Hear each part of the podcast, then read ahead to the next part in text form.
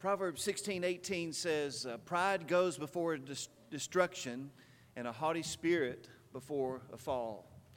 That's a long title, but I felt like that verse is an appropriate title for a study of a minor prophet that I want us to explore together for a few minutes this evening, and that's the prophet Obadiah. So I encourage you to look that up.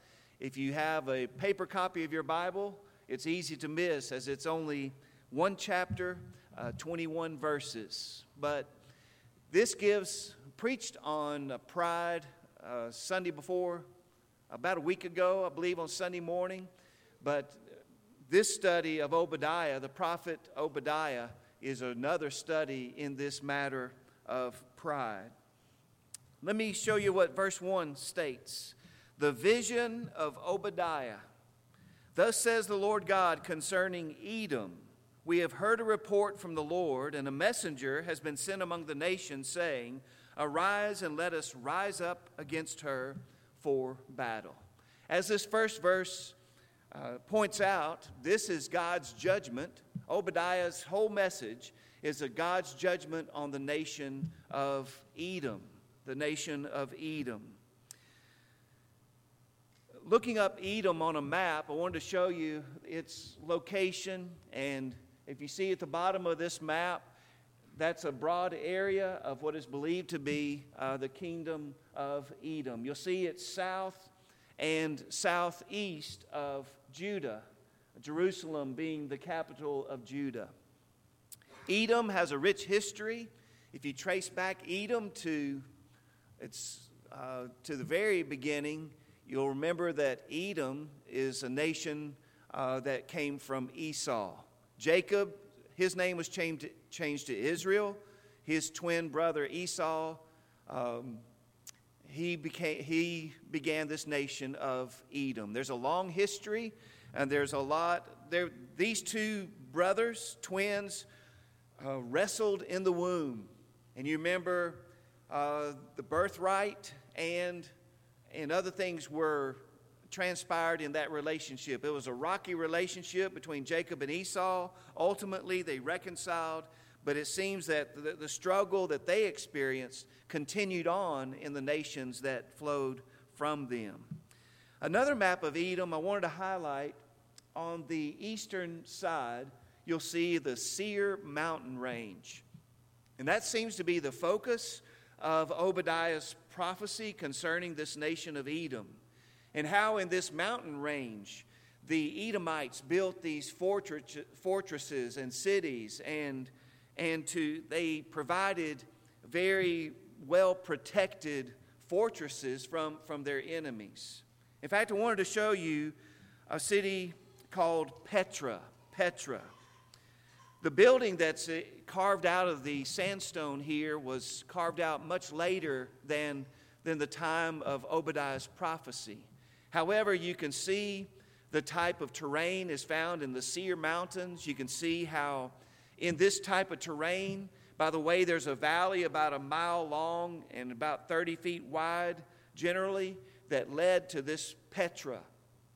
And this is an example of the type of fortresses and the type of, of protection that these Edomites had against their, their enemies. If you imagine an army being stationed on top of these mountains and another invading army coming through the valley, it would be easily protected. And all that comes in as Obadiah pronounces this judgment upon God, from God upon, upon Edom. So the Edomites built their cities in the cliffs and thought themselves impregnable. Uh, they carved protective fortresses in the rock mountains and canyons. And that you'll see that as we read through this small book of Obadiah. What's the occasion of the book? The occasion of the book is there's been a recent sack, a recent overtaking of the city of Jerusalem, and Edom was involved. Now, here's a struggle among the historians as to exactly when that took place. Uh, Jack Lewis, that I often cite, he he notes about four different times when Jerusalem was overtaken, in which Edom could have been a part of it as well. And his conclusion is that the calamity here spoken of can hardly be other than that brought about Nebuchadnezzar in 586 BC. That's when that was the third wave of people of Judah that were taken into Babylonian captivity. Nebuchadnezzar and his army just leveled uh, Jerusalem on that occasion. Jack Lewis says that that is likely the time that Obadiah is speaking about. But this book, Obadiah is warning Edom of her own coming destruction, and we'll see why as we get into the book. A couple of dates have been proposed as to when uh, the, the circumstances of this book are noted.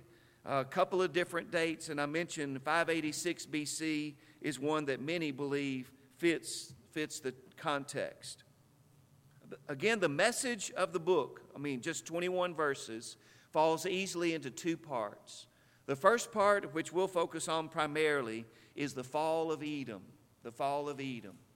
The second part is the exaltation of Zion.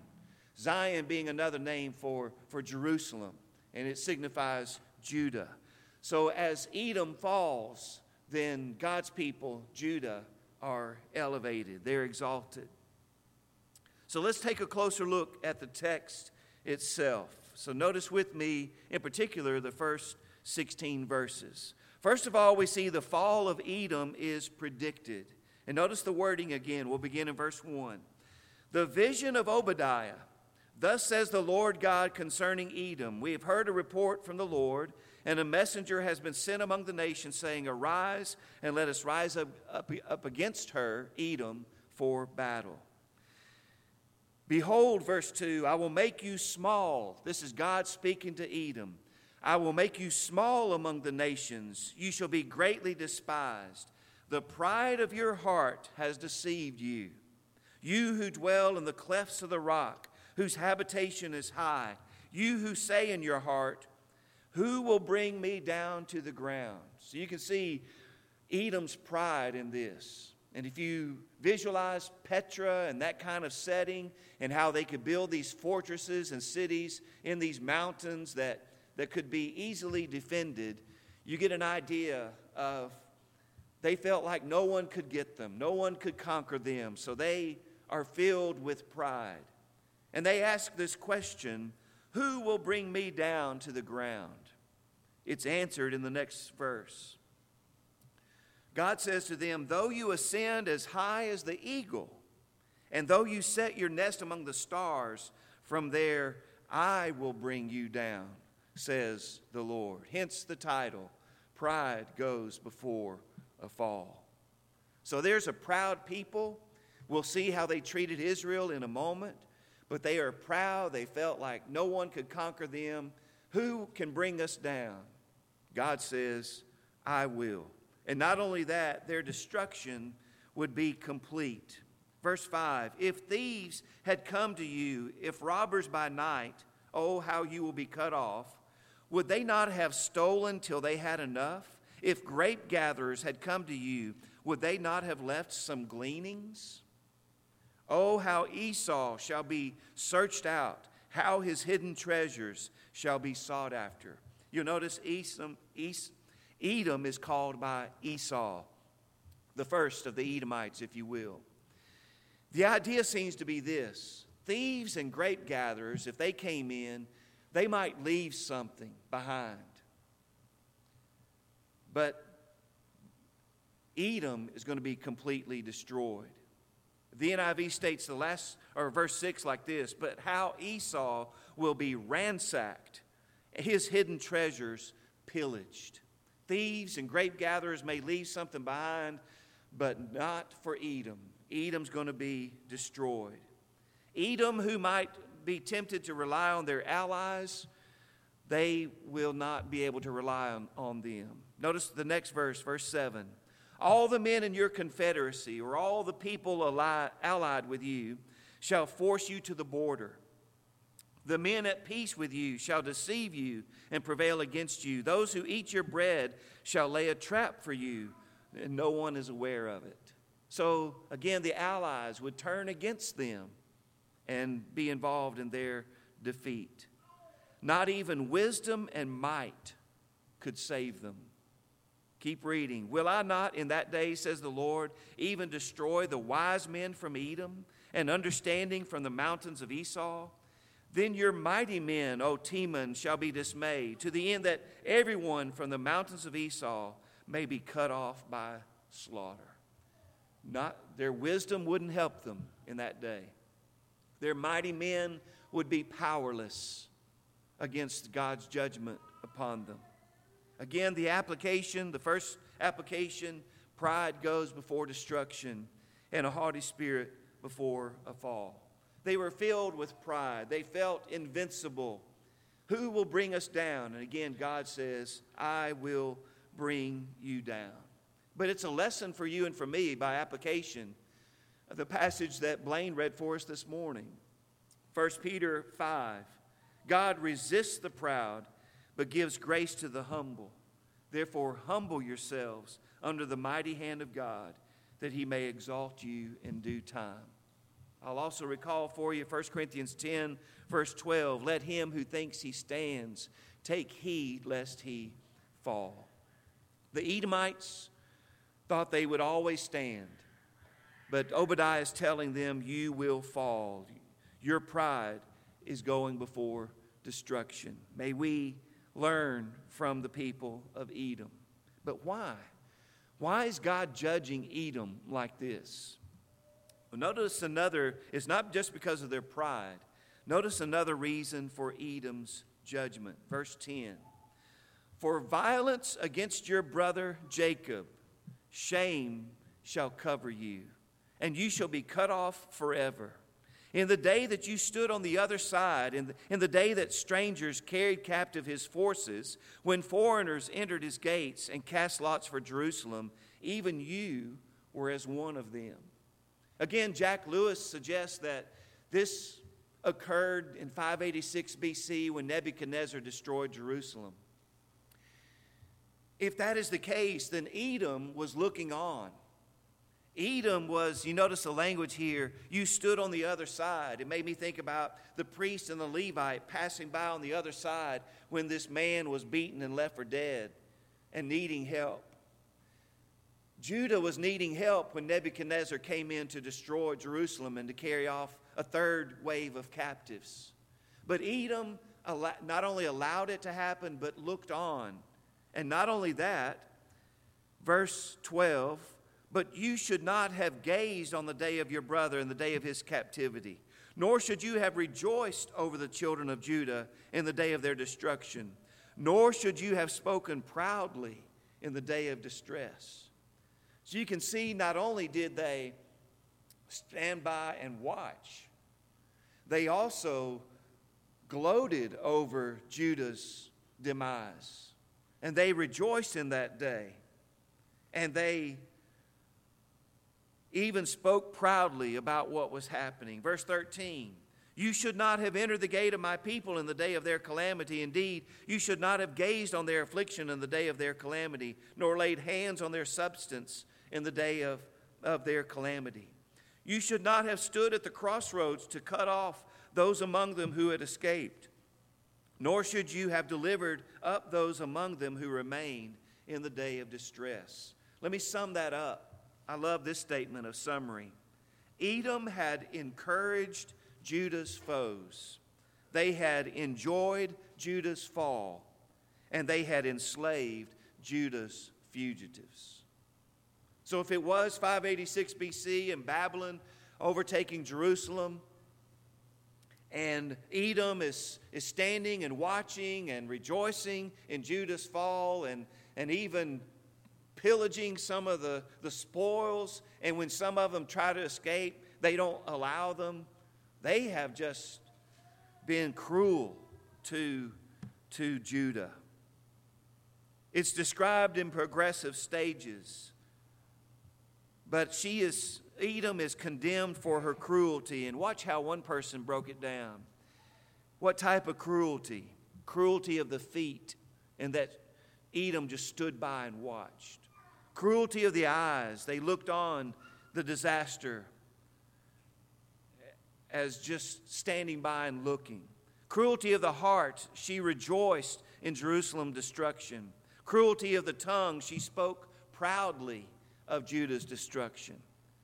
And cruelty of the hands, she laid hands on Judah's possessions and cut off the escape of some of the people of Judah. So there's nothing good said about Edom. And they've participated and rejoiced in Judah's fall. But now judgment is coming upon Edom because of how she had treated the people of Israel. Here's an application for you and for me do not mistreat your brethren. Notice they're called brethren uh, Judah and, uh, and Edom. Going back to Jacob and Esau, twins. They're still brothers, they're still connected uh, in relation. But Edom had cruelly mistreated Judah. And the message for you and for me is how we treat our brethren affects our relationship with God as well. Let me highlight a couple of passages. 1 John 4 and verse 20. If someone says, I love God and hates his brother, he's a liar. For he who does not love his brother whom he has seen, how can he love God whom he has not seen? You can't say, I love God while hating your brother. Jesus would say, if you bring your gift to the altar and there remember that your brother has something against you, leave your gift there before the altar and go your way. Find, first be reconciled to your brother and then come and offer your gift. In other words, your relationship with your brothers and sisters in Christ is so important that it needs to be resolved as quickly as possible before you worship God uh, together. Do not mistreat your brethren. Edom is being judged because she had done just that. She had mistreated Judah. We read on in verses 15 and 16. God's message to Edom The day of the Lord upon all the nations is near. As you have done, it shall be done to you. Your reprisal shall return upon your own head. For as you drank on my holy mountain, so shall all nations drink continually. Yes, they shall drink and swallow, and they shall be as though they had never been. Notice that phrase as you have done, it shall be done to you. As you have mistreated Judah, you will be mistreated. You will be judged. You will be punished. It reminded me of the phrase, what goes around comes around. And God is saying to Edom, As you have done, it shall be done to you. Here's an application Do not be deceived. God is not mocked. For whatever a man sows, that he will also reap. He who sows to his flesh will of the flesh reap corruption. He who sows to the Spirit will of the Spirit reap everlasting life. You reap what you sow. As you have done, it shall be done to you. Dwight L. Moody was at one time in a southern city preaching about the value of God's word in a person's life. And he was interrupted by someone who shouted out, Mr. Moody, I do, I do not believe a single word in that collection of old wives' tales you call your Bible. My dear man, replied Mr. Moody, there is one verse in this Bible that you're forced to believe. And he quoted Galatians 6, verse 7. Whatsoever a man soweth, that shall he also reap. Mr. Moody went on to say, If a man sows wheat, he does not reap potatoes or peanuts. Take the saloon keeper, Mr. Moody said. He sows drunkards, and he will reap drunkards. At that, many in the audience began to applaud Mr. Moody's statement. Mr. Moody didn't know this man who had, who had objected to his Bible that he was preaching from. But many in the audience did know this man.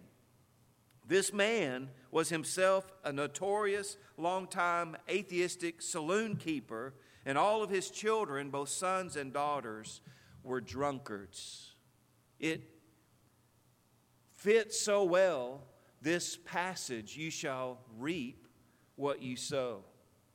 And the saloon keeper was just silenced because he had realized the truthfulness of that verse in his own family. You will reap what you sow. On a lighter note, Sir Robert Watson Watt, I have read, was the inventor of the radar. But he himself was arrested for speeding. He'd been caught in a radar trap. Well, he later penned this poem Pity Sir Robert Watson Watt, strange target of his radar plot. And this, with others I could mention, a victim of his own invention. But how many have recognized the truthfulness and we've been victims of our own inventions? We have reaped what we have sown. But I want to highlight that Paul says in that very passage whatever a man sows, that will he also reap. You can reap good things or you can reap bad things. He who sows to his flesh will of the flesh reap corruption. But he who sows to the Spirit, spiritual things, will of the Spirit reap everlasting life. We can reap good things or bad things, but it depends on what we sow. Obadiah, short book, 21 verses. I kind of wanted to uh, gloat over the fact that it just came in our series that I got the short book and Tucker's getting the longer books. But a short book with some powerful applications. But I need to be reminded of the first application pride goes before a fall. Do not mistreat your brethren, and you reap what you sow. And the nation of Edom, from Obadiah's judge, judgment from God, would learn these very lessons. And history supports the fact that over the course of time, ultimately, one would never hear of Edom again.